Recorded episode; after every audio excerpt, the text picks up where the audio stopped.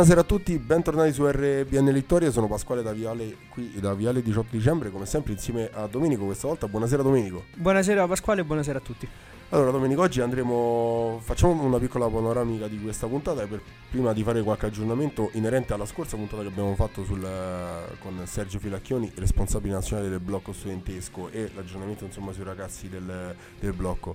Oggi andremo a, a, fare una puntata che ritorna un po' sul uh, ciclo, delle, ciclo Storie Puntine, andremo a parlare del Grand Tour eh, qui eh, nel, nell'Agropontino e i personaggi illustri che, che, hanno attraversato questa tappa. Lo, e lo faremo insieme a uh, Saverio che è, un, uh, una guida escursionistica del fiume Cavata e intervisterà Augusto che ecco dopo il primo brano. Te eh, mi dicevi invece, cioè, mh, c'era un aggiornamento che vogliamo dire insomma sul, sui ragazzi del blocco.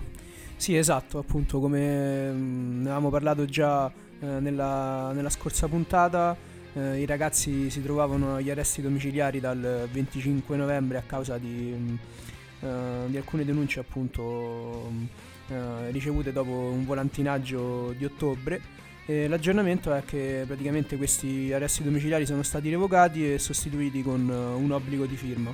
Quindi diciamo una, um, un primo passo verso la libertà uh, di questi nostri fratelli fiorentini, eh, una libertà che appunto speriamo uh, possa arrivare nel breve tempo possibile. Bene, bene, ancora eh, da parte nostra va il, il, il, nostro, il nostro, saluto a, a loro. Allora, eh, andiamo ad ascoltare il primo brano, poi rientriamo con eh, Augusto e Saverio.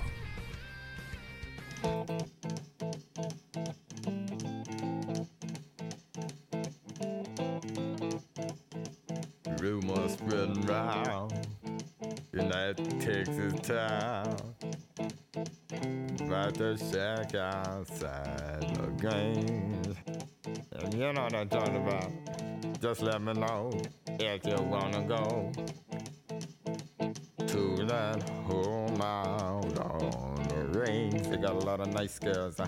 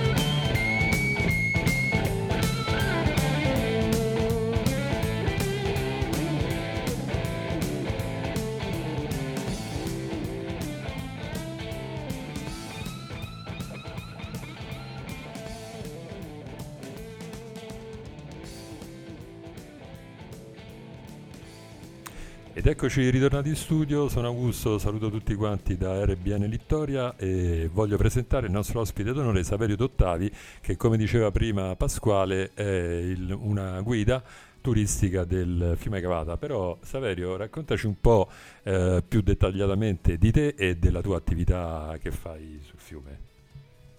Vi, vi ringrazio intanto per l'invito, mi fa immensamente piacere essere qua vi, scrivo, vi descrivo brevemente di che cosa mi occupo, poi entreremo un po' più nello specifico del tema. Eh, la mia attività è un'attività di valorizzazione dell'area, diciamo così, del bacino idrografico del fiume Cavata, ormai va avanti da una quindicina d'anni e è stata tesa essenzialmente a dare luce a, questo, a questa risorsa naturalistica che abbiamo, che è stata per anni dimenticata da molti oggi diciamo sì, gode di una buona visibilità, è diventato un attrattore fondamentale turistico per il territorio, si è creata un'economia circolare intorno eh, importante, coinvolgente per le realtà locali e quindi adesso proseguiamo diciamo così, con, con questa azione andando un po' a favore di corrente, andando verso sud. Quindi se negli, in questi anni siamo dedicati maggiormente alla parte alta del fiume, adesso ce ne andiamo un po' come un gran tour verso Terracina, diciamo. Verso sud. Dove, dove nasce il fiume Cavata? E, mh, lo puoi dire soprattutto per chi non è del posto e non conosce bene la, mh, la, il territorio puntino? Eh, allora, il fiume Cavata nasce da una serie di sorgenti che sono nella zona pedemontana sotto Sermoneta. Eh, sono diverse eh, tutte importanti per, per, tipologia, sono dolci, sulfure e ferrose. E si uniscono, confluiscono tutte nel corso d'acqua che prende il nome di Fiume Calata e come Fiume Calata arriva fino a Borgo Faiti, anticamente Foro Appio. E quindi immagino poi si immetta in quello che poi è Linea Pio di cui parleremo Esattamente. Eh, dopo. Tutta l'acqua che voi vedete percorrendo la via Appia, diciamo così, da Tor Tre Ponti fino a Terracina, anzi da Borgo Faiti fino a Terracina, quelle sono tutte acque che arrivano da Sermoneta. È integralmente alimentato dalle acque di Sermoneta in linea. Di Sermoneta. Bene, ehm, e quindi introduciamo un po' il, um, il, l'argomento di questa puntata che è appunto il, il cosiddetto Grand Tour, cioè un viaggio che eh, alcune personalità europee eh, facevano in Italia eh, per, um, per, conoscenza personale.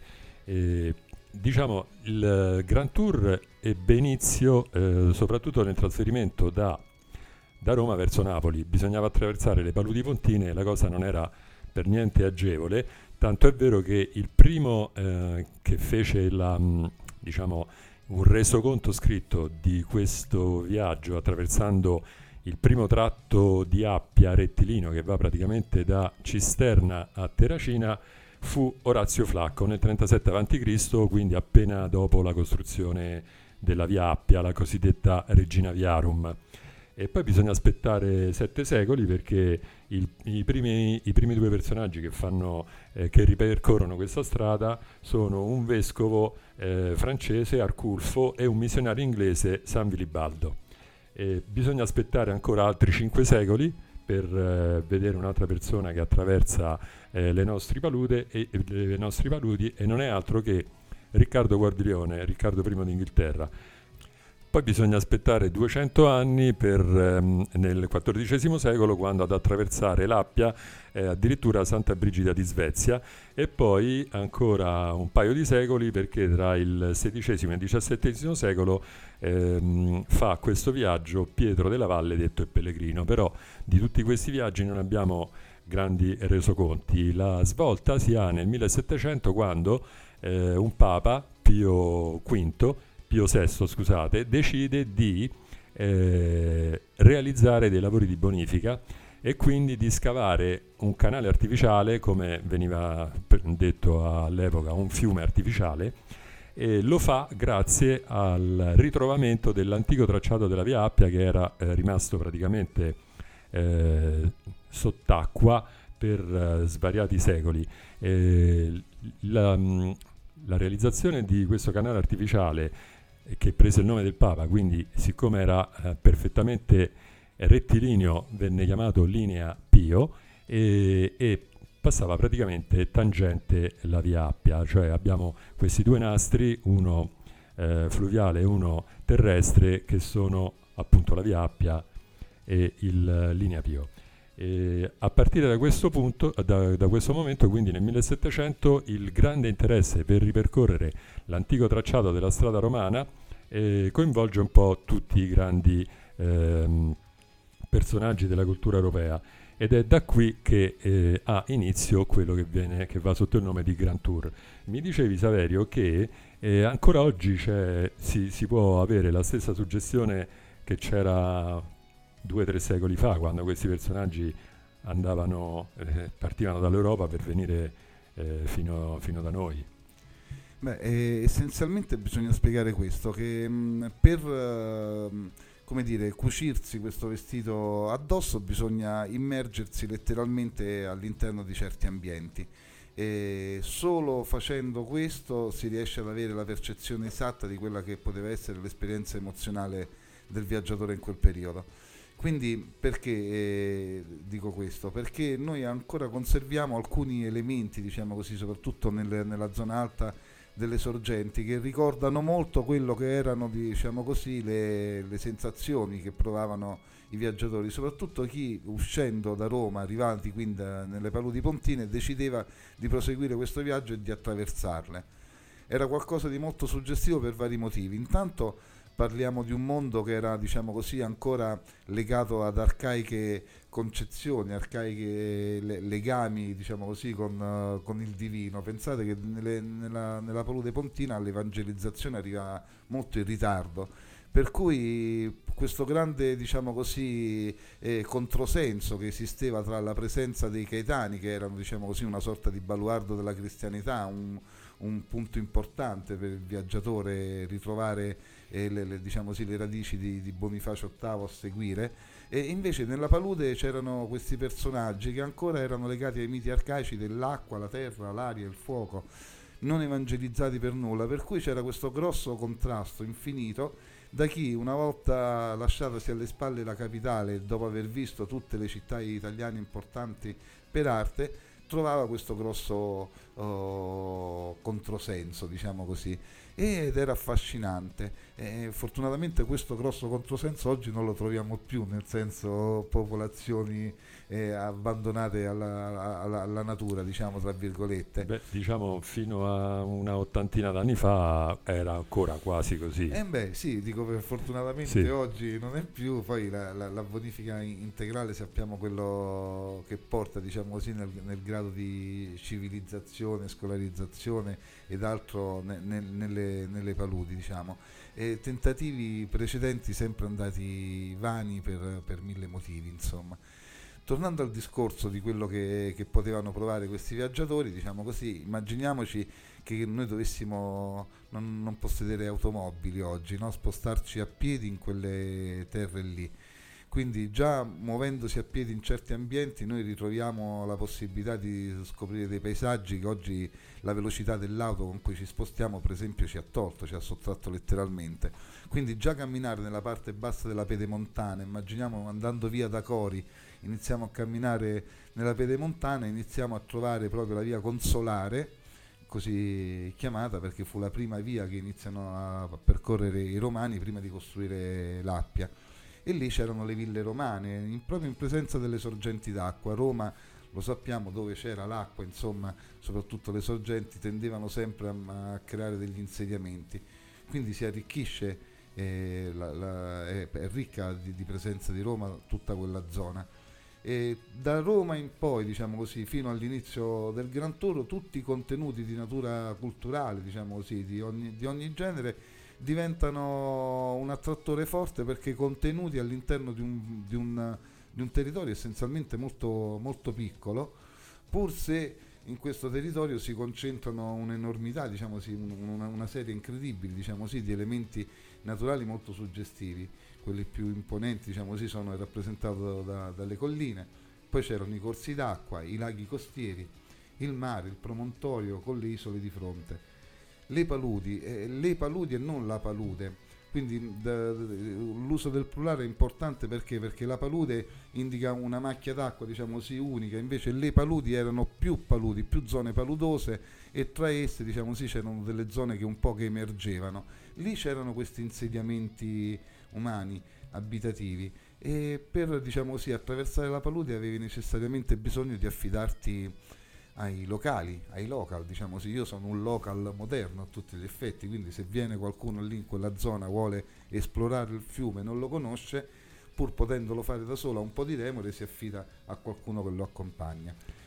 Beh, è importante questa cosa perché oggi sembra che eh, si può andare dappertutto, eh, basta collegarsi con un tom tom, invece poi alla fine non è così.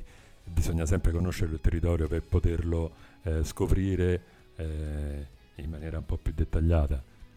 Eh, beh, eh, diciamo so- soprattutto per quell'aspetto lì, cioè del, dell'attraversamento delle, de- delle, paludi, era, mm, era diciamo, più, in- indispensabile, era in... altrimenti rimanevi importante. nella zona pedemontana e non, e non proseguivi il tuo viaggio, oppure se lo proseguivi ti, diciamo così, ti esponevi al, al pericolo dei, dei, dei, briganti, diciamo sì, per secoli è, è stato questo. Quindi la palude diventava anche una sorta di protezione no? da, quest- da, questo tipo di rischi, però ce n'erano altri di, di rischi, per cui questa palude tenebrosa che sembrava proprio Africa, poi faremo un riferimento anche ai Gaetani che chiamavano il fogliano il Congo perché li ricordava molto que- quelle terre, attraversare queste, queste paludi significava anche un po' esporsi a qualche rischio, quindi se lo facevi da solo potevi incorrere nei bufali che erano selvatici, ti potevano attaccare, vedere queste popolazioni, insomma eh, n- non era diciamo così consigliato attraversarla per conto proprio.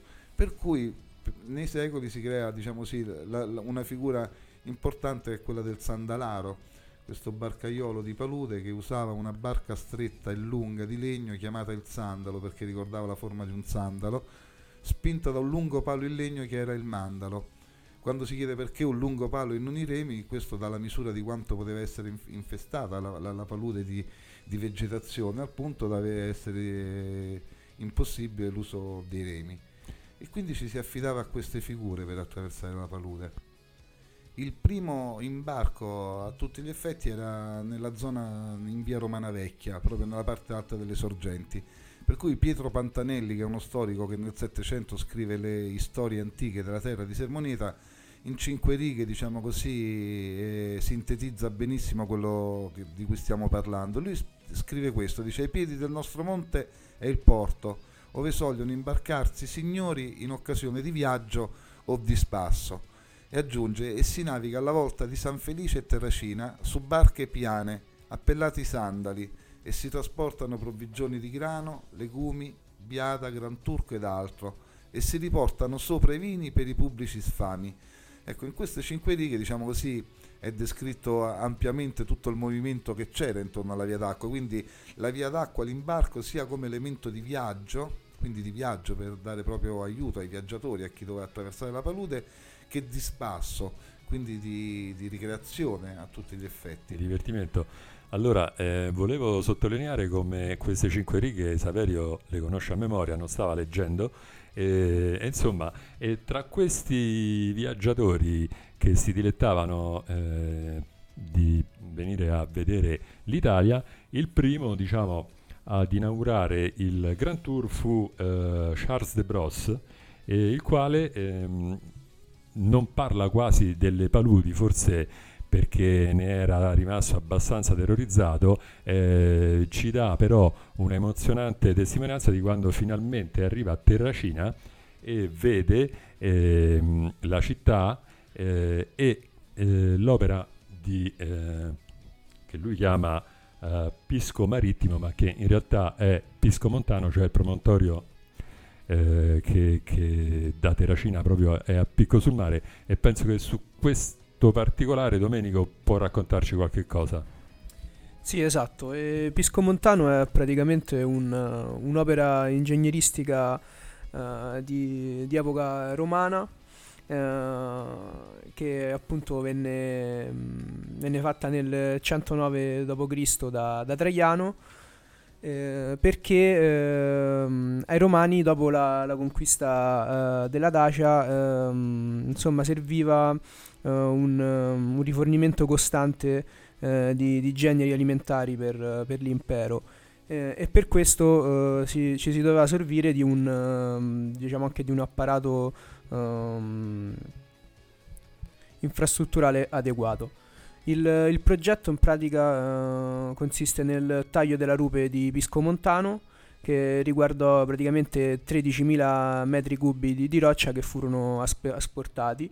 Tutto questo per un'altezza di 128 piedi, che sarebbero 38 metri, e di 296 metri eh, di lunghezza. E il tutto fu fatto per eh, evitare la salita a Piazza eh, Palatina e accorciare così eh, la via Appia di appena un miglio. Infatti eh, la salita ehm, avrebbe portato diciamo, la strada fino a quota 147 metri e quindi per eh, appunto risparmiare tempo e appunto anche denaro i romani decisero di, mh, mm, di portare a termine quest'opera ingegneristica. E detto questo, su appunto questa precisazione sul, su Pisco Montano, eh, possiamo ora andare con il, il primo brano del, della puntata.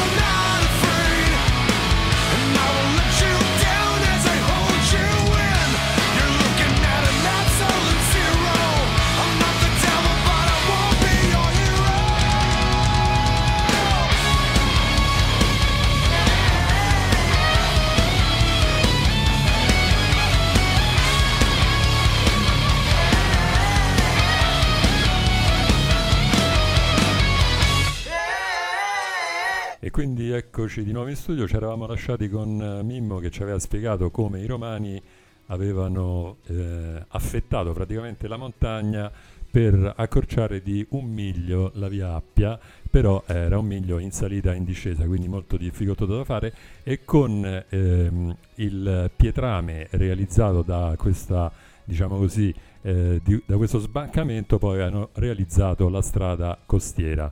E, mh, il, mh, il, viaggiatore Charles Bros aveva addirittura notato eh, le cifre che riportavano le altezze, le quote di sbancamento eh, realizzate dai romani. Oggi purtroppo non sono più visibili, però pensate 300 anni fa ancora si potevano vedere.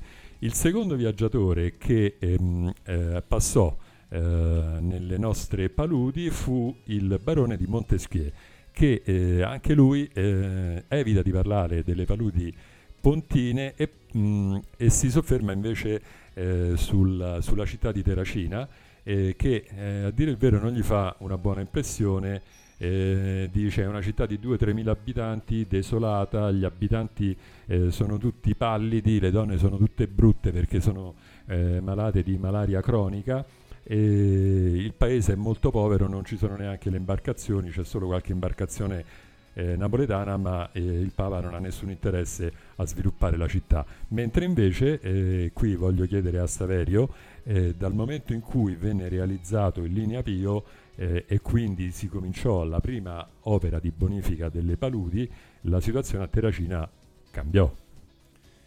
Beh, eh, diciamo che con, uh, con il, la bonifica diciamo, o la rimessa in, in, funzione di quello che era il linea Pio, o meglio il decennovium, cambia un po' tutto quanto. Già nei primi anni del Cinquecento, insomma, dopo l'attenzione anche alla presenza di Leonardo da Vinci, perché non, non dimentichiamolo, è un particolare importante questo, Leone X incarica Leonardo da Vinci di lavorare per la bonifica delle paludi pontine. Leonardo era un ricercatore come tutti quanti i ricercatori avevano bisogno di fondi, il committente era un ottimo committente, quindi lui prende la palla al balzo e disegna e ci lascia anche in eredità quella che prende il nome della mappa satellitare delle paludi pontine, dove poi casomai un, un'altra volta entriamo un po' più tecnicamente nel discorso, però di fatto da quel momento in poi Terracina si illumina, prende una luce tutta diversa, anche perché l'Appia ritorna ad essere eh, l'Appia eh, di Roma per un periodo eh, ben, ben, fruita. Questo cambia un po' tutta quanta la mobilità sul territorio, iniziano i primi viaggi organizzati, insomma da, proprio dal 500 eh, in poi fino diciamo così, alla fine dell'Ottocento. C'è un movimento importante e questo movimento importante è testimoniato soprattutto dal, dall'immenso patrimonio che rimane in eredità diciamo così, al mondo che è tutto ciò che era la pittura la fotografia ancora non era, non era arrivata, per cui questi signori che viaggiavano, se, se, non erano artisti direttamente loro, si portavano con sé quello che possiamo chiamare oggi un fotografo. No? Oggi abbiamo un, i cellulari, fotografiamo in modo veloce, condividiamo subito una fotografia, all'epoca questo non era possibile, quindi l'unica cosa per testimoniare i paesaggi visti durante questo viaggio era ritornare a casa con un bel uh, papiro di, di, di stampe. Di e quindi ci ritroviamo con quadri esposti un po' da tutte le parti del mondo che parlano proprio delle paludi pontine che iniziano ad avere un grande fascino proprio, proprio perché dopo mesi di, di, viaggio, questo il Grand Tour durava circa più di un anno, un anno e mezzo durava, quindi dopo aver visitato le meravigliose città d'arte e, e aver conosciuto artisti importanti, scuole di restauro, ed altro ci si immergeva letteralmente in questo ambiente che suggestionava un po' tutti. Eh, al punto da, da, richiedere proprio delle immagini, perché eh, ci furono addirittura quattro aristocratici olandesi che, come dicevi tu, si portarono dietro un pittore per, eh, per avere memoria proprio di quello che avevano visto, ma poi ci fu anche un pittore scozzese che all'epoca in Scozia era considerato il più grande vedutista, eh, beh, con un po' di sciovismo, diciamo, ehm, Jacob Moore, eh, un pittore scozzese che anche lui ci lasciò qualche testimonianza delle nostre paludi. E, ehm, per ritornare un po' ai viaggiatori, eh, a un certo punto ci fu anche il padre di Goethe, Goethe poi ne parleremo meglio eh, più diffusamente, anche il padre di Goethe prima di Wolfgang, eh, passò tra eh, Terracina e Fondi e notò una bellissima foresta di, di lauri. E poi ci fu addirittura Mozart che diretto da Roma a Napoli insieme al padre e a due sacerdoti eh, viaggiò sulla via Appia e di lui, grazie a una lettera che mandò a sua sorella, era appena 14enne Mozart all'epoca, eh, è molto interessante notare il fatto che si annoiò eh, pesantemente sulla via Appia, probabilmente abituato come era ai percorsi montani austriaci, vedere questo, questi 19 miglia di strada perfettamente rettilinea eh, lo dovettero annoiare parecchio e tra l'altro questa noia era stata anche acuita dal fatto che uno dei due sacerdoti parlava in maniera eh, insopportabile, almeno per quanto eh, ci ricorda eh, Mozart. E, um, un'altra cosa importante che lui ci, ehm, ci tramanda in questa lettera è che appena lasciata Cisterna, eh, il postiglione, cioè quello che portava ehm, la, la, diligenza eh, e quindi guidava i cavalli, eh, fece chiudere le, tende al, le tendine alle finestre del, della carrozza e raccomandò ai viaggiatori di non addormentarsi per evitare di rimanere vittime della malaria. Ovviamente non si sapeva ancora che la malaria era portata dalla zanzara anofele, si pensava che fosse proprio dovuta alla cattiva qualità dell'aria e probabilmente se ci si addormentava era molto più facile venire punti dalla zanzara e quindi ammalarsi, forse era questo il motivo per cui veniva raccomandato di non addormentarsi. E, um, un altro viaggiatore fu il marchese de Sade, ma qui siamo più sul, quasi sul gossip, ma ci furono anche studiosi, per esempio eh, uno scrittore medico scozzese, John Moore, eh, che accompagnò il duca di Hamilton in viaggio di istruzione. Ovviamente il duca di Hamilton, sapendo che doveva attraversare le paludi pontine, pensò bene di farsi accompagnare da un medico. Poi ci fu addirittura un astronomo francese, Lalande, e a un certo punto arriviamo al più famoso di tutti che è Goethe. Però prima di parlare di Goethe con Saverio volevamo fare un passo indietro perché c'erano stati personaggi ancora eh, no, uh, ugualmente famosi che avevano attraversato il nostro territorio. Sì, beh, è fondamentale de- dire questo, che se, an- se, a livello esplorativo, diciamo così, quindi di conoscenza diretta delle, delle paludi pontine di questo territorio, eh, non c'era t- tanto da, da, raccontare o da vedere, in realtà uh, la, la, storia del passato raccontava molto, ma no, molto diciamo così anche eh, di, per l'importanza. Quindi eh, se eh, guardiamo gli atti degli Apostoli, l'arrivo di San Paolo, l'incontro con i fedeli a Foro Appio è qualcosa di, di assolutamente importante. Che oggi eh, è Borgo Faiti. Che oggi è attualmente un borgo di fondazione ed è Borgo Faiti appunto. E quindi eh, la, la, storia, diciamo così, la, la, conoscevano, i luoghi si sapevano quali erano, però mancava proprio, diciamo, come dire, la prova sul campo. E quindi da, in quegli anni inizia a tutti gli effetti ad alimentarsi quello che è un, un fenomeno moderno, che è quello dei tour operator eh, i primi tour, le prime forme di vacanze organizzate arrivano proprio qui in questo territorio perché diciamo così mentre oggi si uniscono casomai strutture ricettive lì si univano eh, gli elementi dell'arte, della cultura. Per cui chi, aveva, chi era transitato diciamo così, nel, nel Grand Tour tornando a casa segnalava con appunti di viaggio scritti e dipinti che riportava a casa. Quindi la, la storia eh, si, conosceva del territorio, l'importanza che rivestivano alcuni temi erano, erano ben conosciuti, diciamo così. Questo per poi proseguire, diciamo così, ci si diverte spesso a raccontare Orazio, il poeta latino Orazio che esce da Roma in compagnia di Elodoro e a Foro Appio decide di imbarcarsi su suggerimento e consiglio del, del locandiere per viaggiare di notte e svegliarsi il giorno dopo a Terracina se non che il giorno dopo Orazio si sveglia e si ritrova comunque a Foro Appio perché prende coscienza che il barcaiolo con i soldi incassati la sera prima si era andato a ubriacare dall'amico locandiere per cui scrive la quinta satira maledicendo Foro Appio definendolo un luogo brulicante di barcaioli e locandieri imbroglioni disonesti, eh, disonesti. per Eh. cui tutto questo rendeva secondo me anche un po' più affascinante il viaggio Certo. no? chi eh, andava ad attraversare un luogo sapendo che comunque c'erano queste presenze un po', un po' strane un po' strane. E addirittura ci fu un, un inglese, Sir Richard Harcourt, che eh, leggendo Orazio decise proprio di ripetere lo stesso viaggio e quindi di rifare tutta l'Appia da Roma a Brindisi per, ehm, per fare la stessa esperienza. Probabilmente forse gli è andata un po' meglio.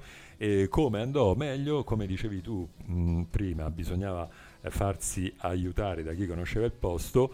Eh, un pittore, uno di questi vedutisti, eh, Tischbein, eh, che accompagnò Goethe, poi parleremo meglio anche di Goethe, addirittura eh, elogia i- mh, gli- la, la stazione di posta che li fornì di ottimi cavalli con i quali poterono raggiungere eh, comodamente Terracina. Ehm, Mesa. Il riferimento è a Mesa di Pontigna. A Mesa di Pontigna c'è uno, uno scambio di, di- di cavalli.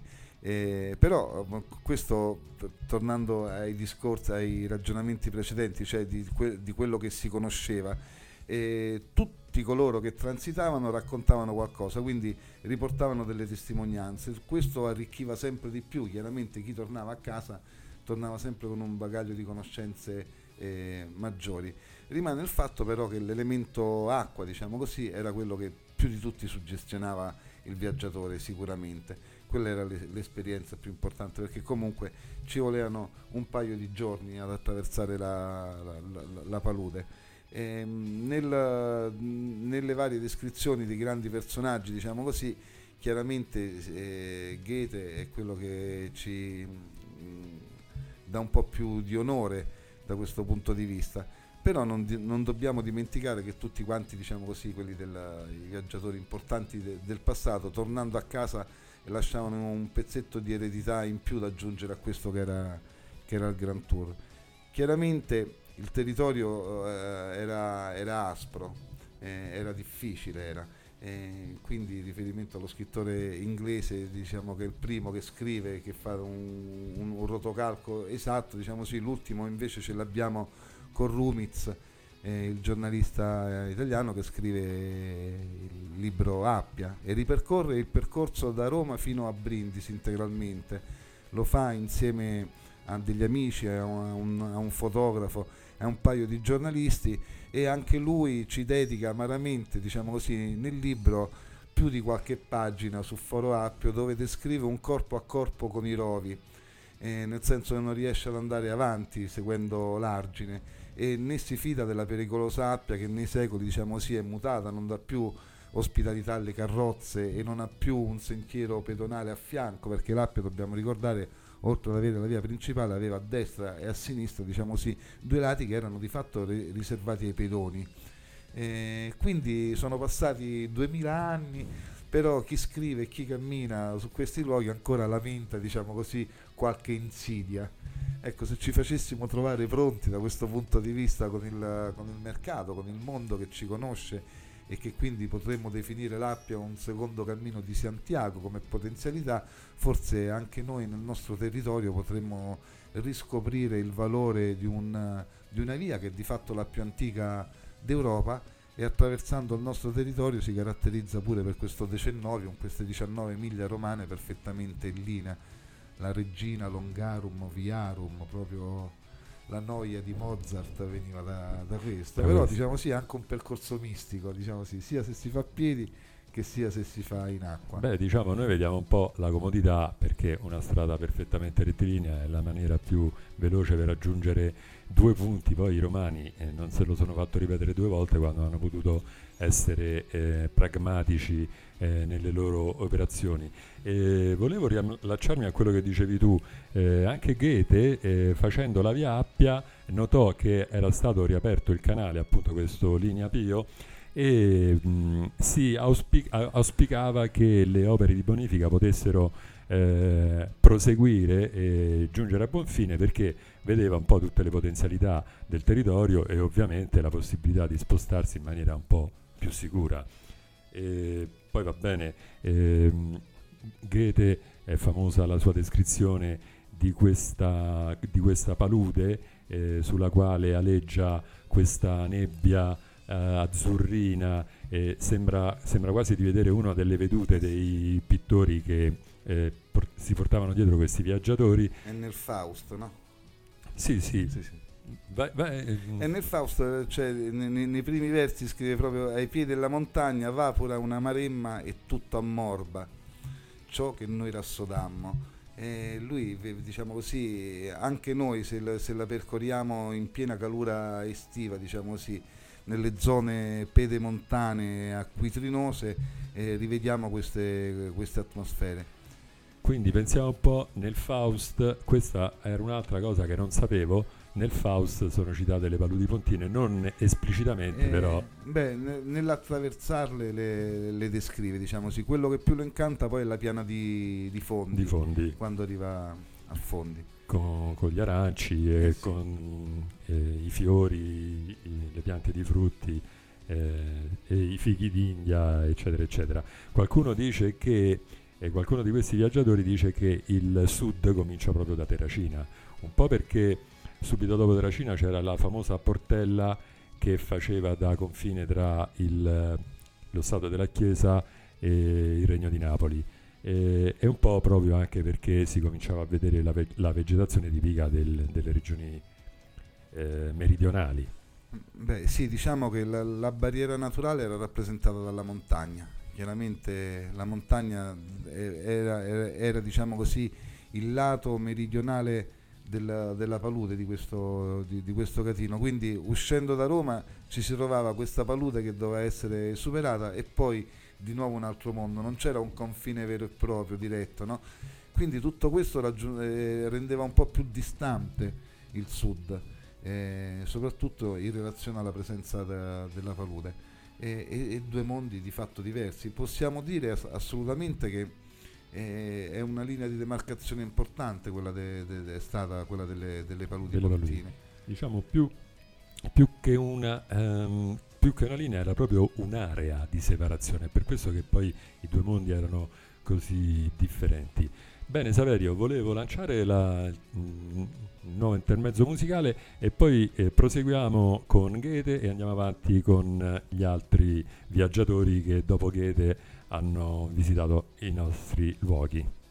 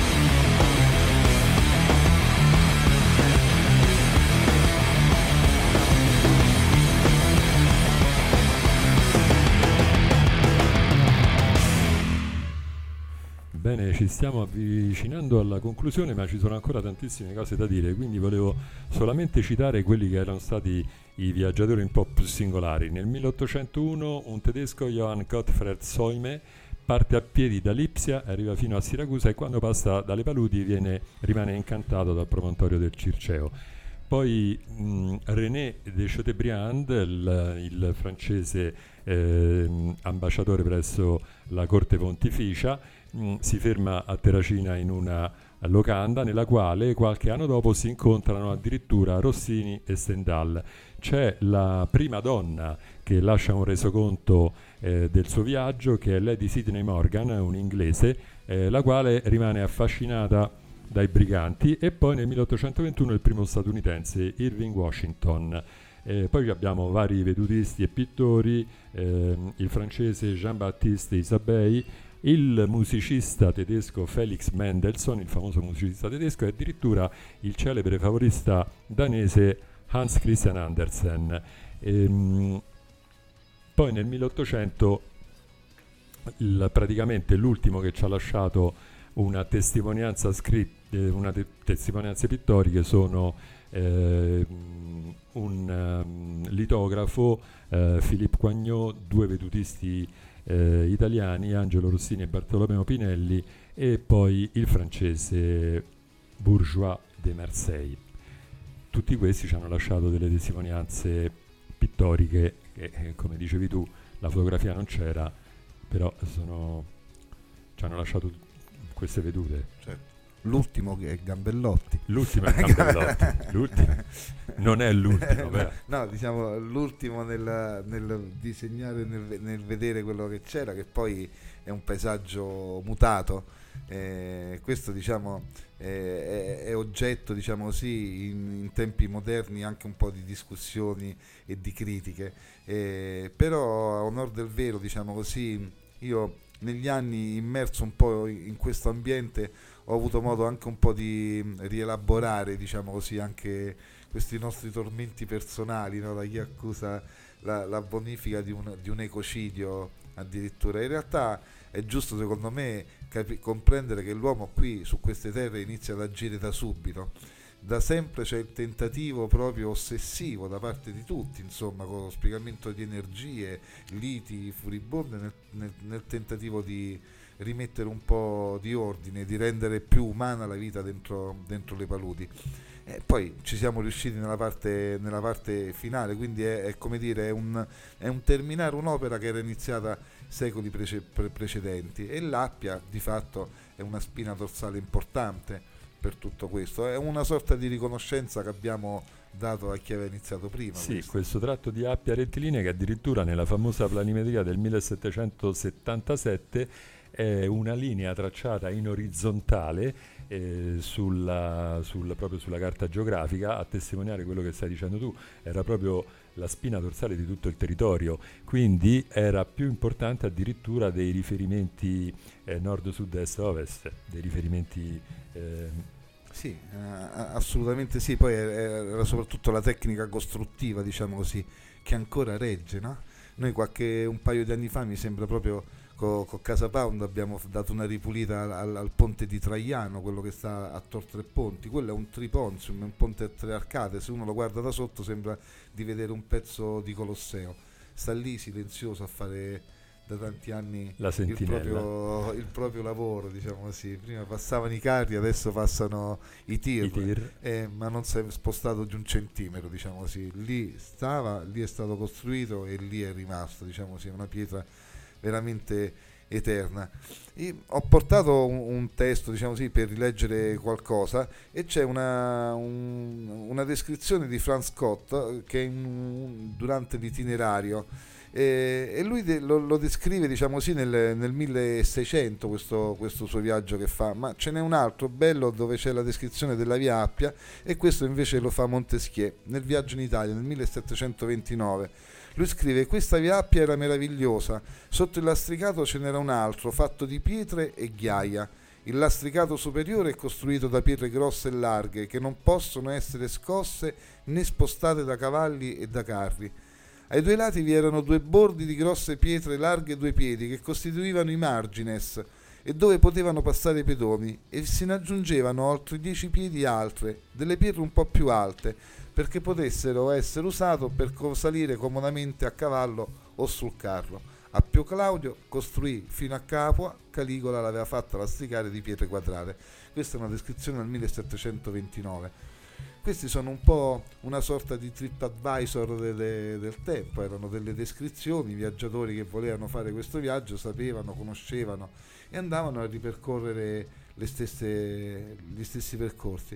Per quanto possa sembrare oggi, mentre noi stiamo chiacchierando e parlando di questo, sicuramente da qualche altra parte del mondo c'è qualcuno che sta parlando dell'Appia e di un viaggio in Italia da fare. Gli elementi, gli spunti rimangono da secoli gli stessi e abbiamo quindi la possibilità, diciamo così, di, di riproporre al, al, panorama mondiale eh, un'iniziativa con lo stesso nome che può essere quella del Grand Tour e f- incuriosire i visitatori e gli stranieri che vo- si affacciano diciamo così, nel panorama artistico italiano, nelle città d'arte, poi a venire ad attraversare il nostro territorio che diciamo così lo troveranno sicuramente cambiato ma gli elementi eh, artistici, culturali, archeologici e soprattutto le, le prospettive, diciamo così, e le emozioni che si vivono attraversandolo restano più o meno le stesse.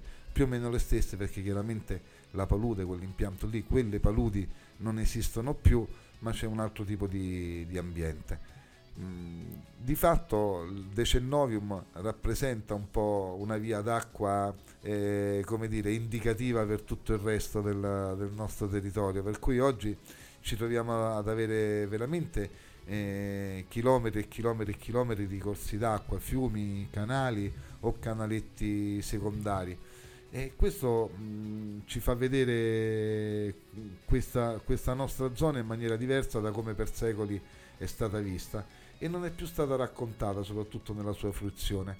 Se ripeto, ritornando a, a tenerci, ad aggrapparsi a questi temi del passato legati soprattutto al Grand Tour, riproponessimo in chiave moderna questo nuovo percorso, riportando anche diciamo così, l'Appia alla, sua, alla gloria che merita, sicuramente potremmo anche toglierci qualche soddisfazione dal punto di vista come dire, eh, economico per il nostro territorio che manca, ahimè, di risposte da un po' di anni.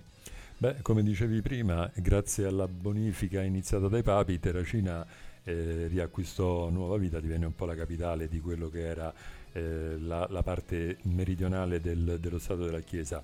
Oggi ovviamente abbiamo opportunità diverse, attraversare, le, attraversare la pianura pontina non, più, non si rischia più la vita come una volta eh, attraversando le paludi pontine e quindi questo potrebbe dare molto incentivo eh, ovviamente a tutto il, quello che è il settore turistico che poi sembra veramente la vocazione del nostro territorio anche se prima eh, si è puntati un po' a, a, sull'agricoltura poi col, con l'industria con la casa del mezzogiorno però poi alla fine è il turismo la, la calamita principale di questo territorio anche, anche da, da, questo punto di vista abbiamo tanti elementi dal, dal passato da cui prendere spunto, insomma.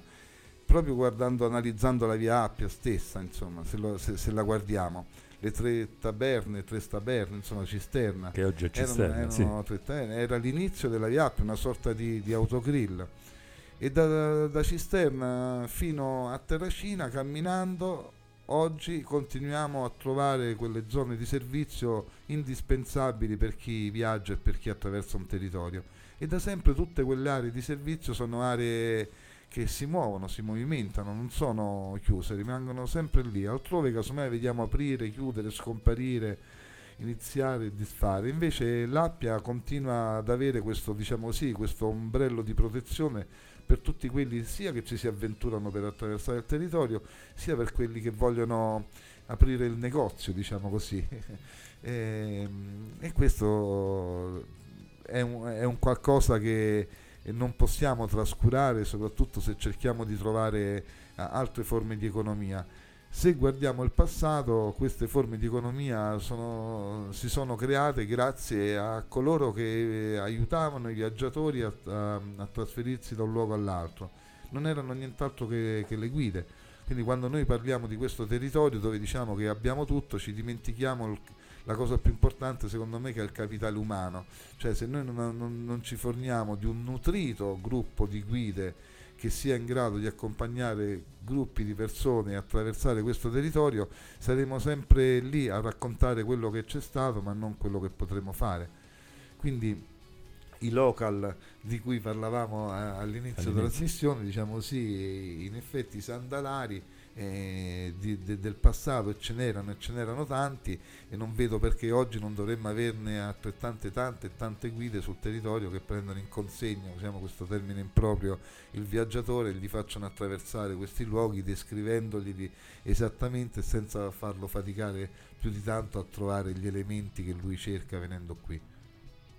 Eh, benissimo, ti ringrazio di queste parole. Eh, Saverio, purtroppo siamo arrivati in conclusione, dobbiamo lanciare l'ultimo brano musicale e poi ci rivediamo per i saluti.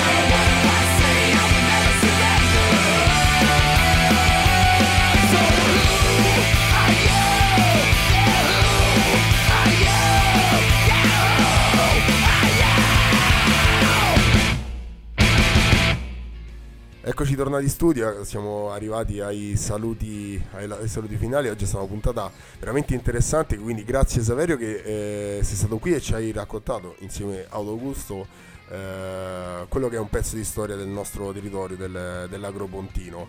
E nella pausa musicale ci lanciavi un appello, dicevamo prima.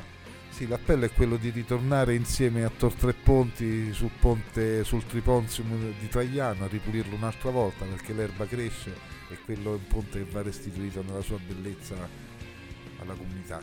Assolutamente torneremo presto e ti ringrazio di nuovo, ti ringrazio di nuovo Saverio, ringrazio i nostri ascoltatori che ci hanno seguito uh, finora, voi restate sintonizzati su Radio Bandiera Nera, noi torneremo tra due martedì. Dai. Dai.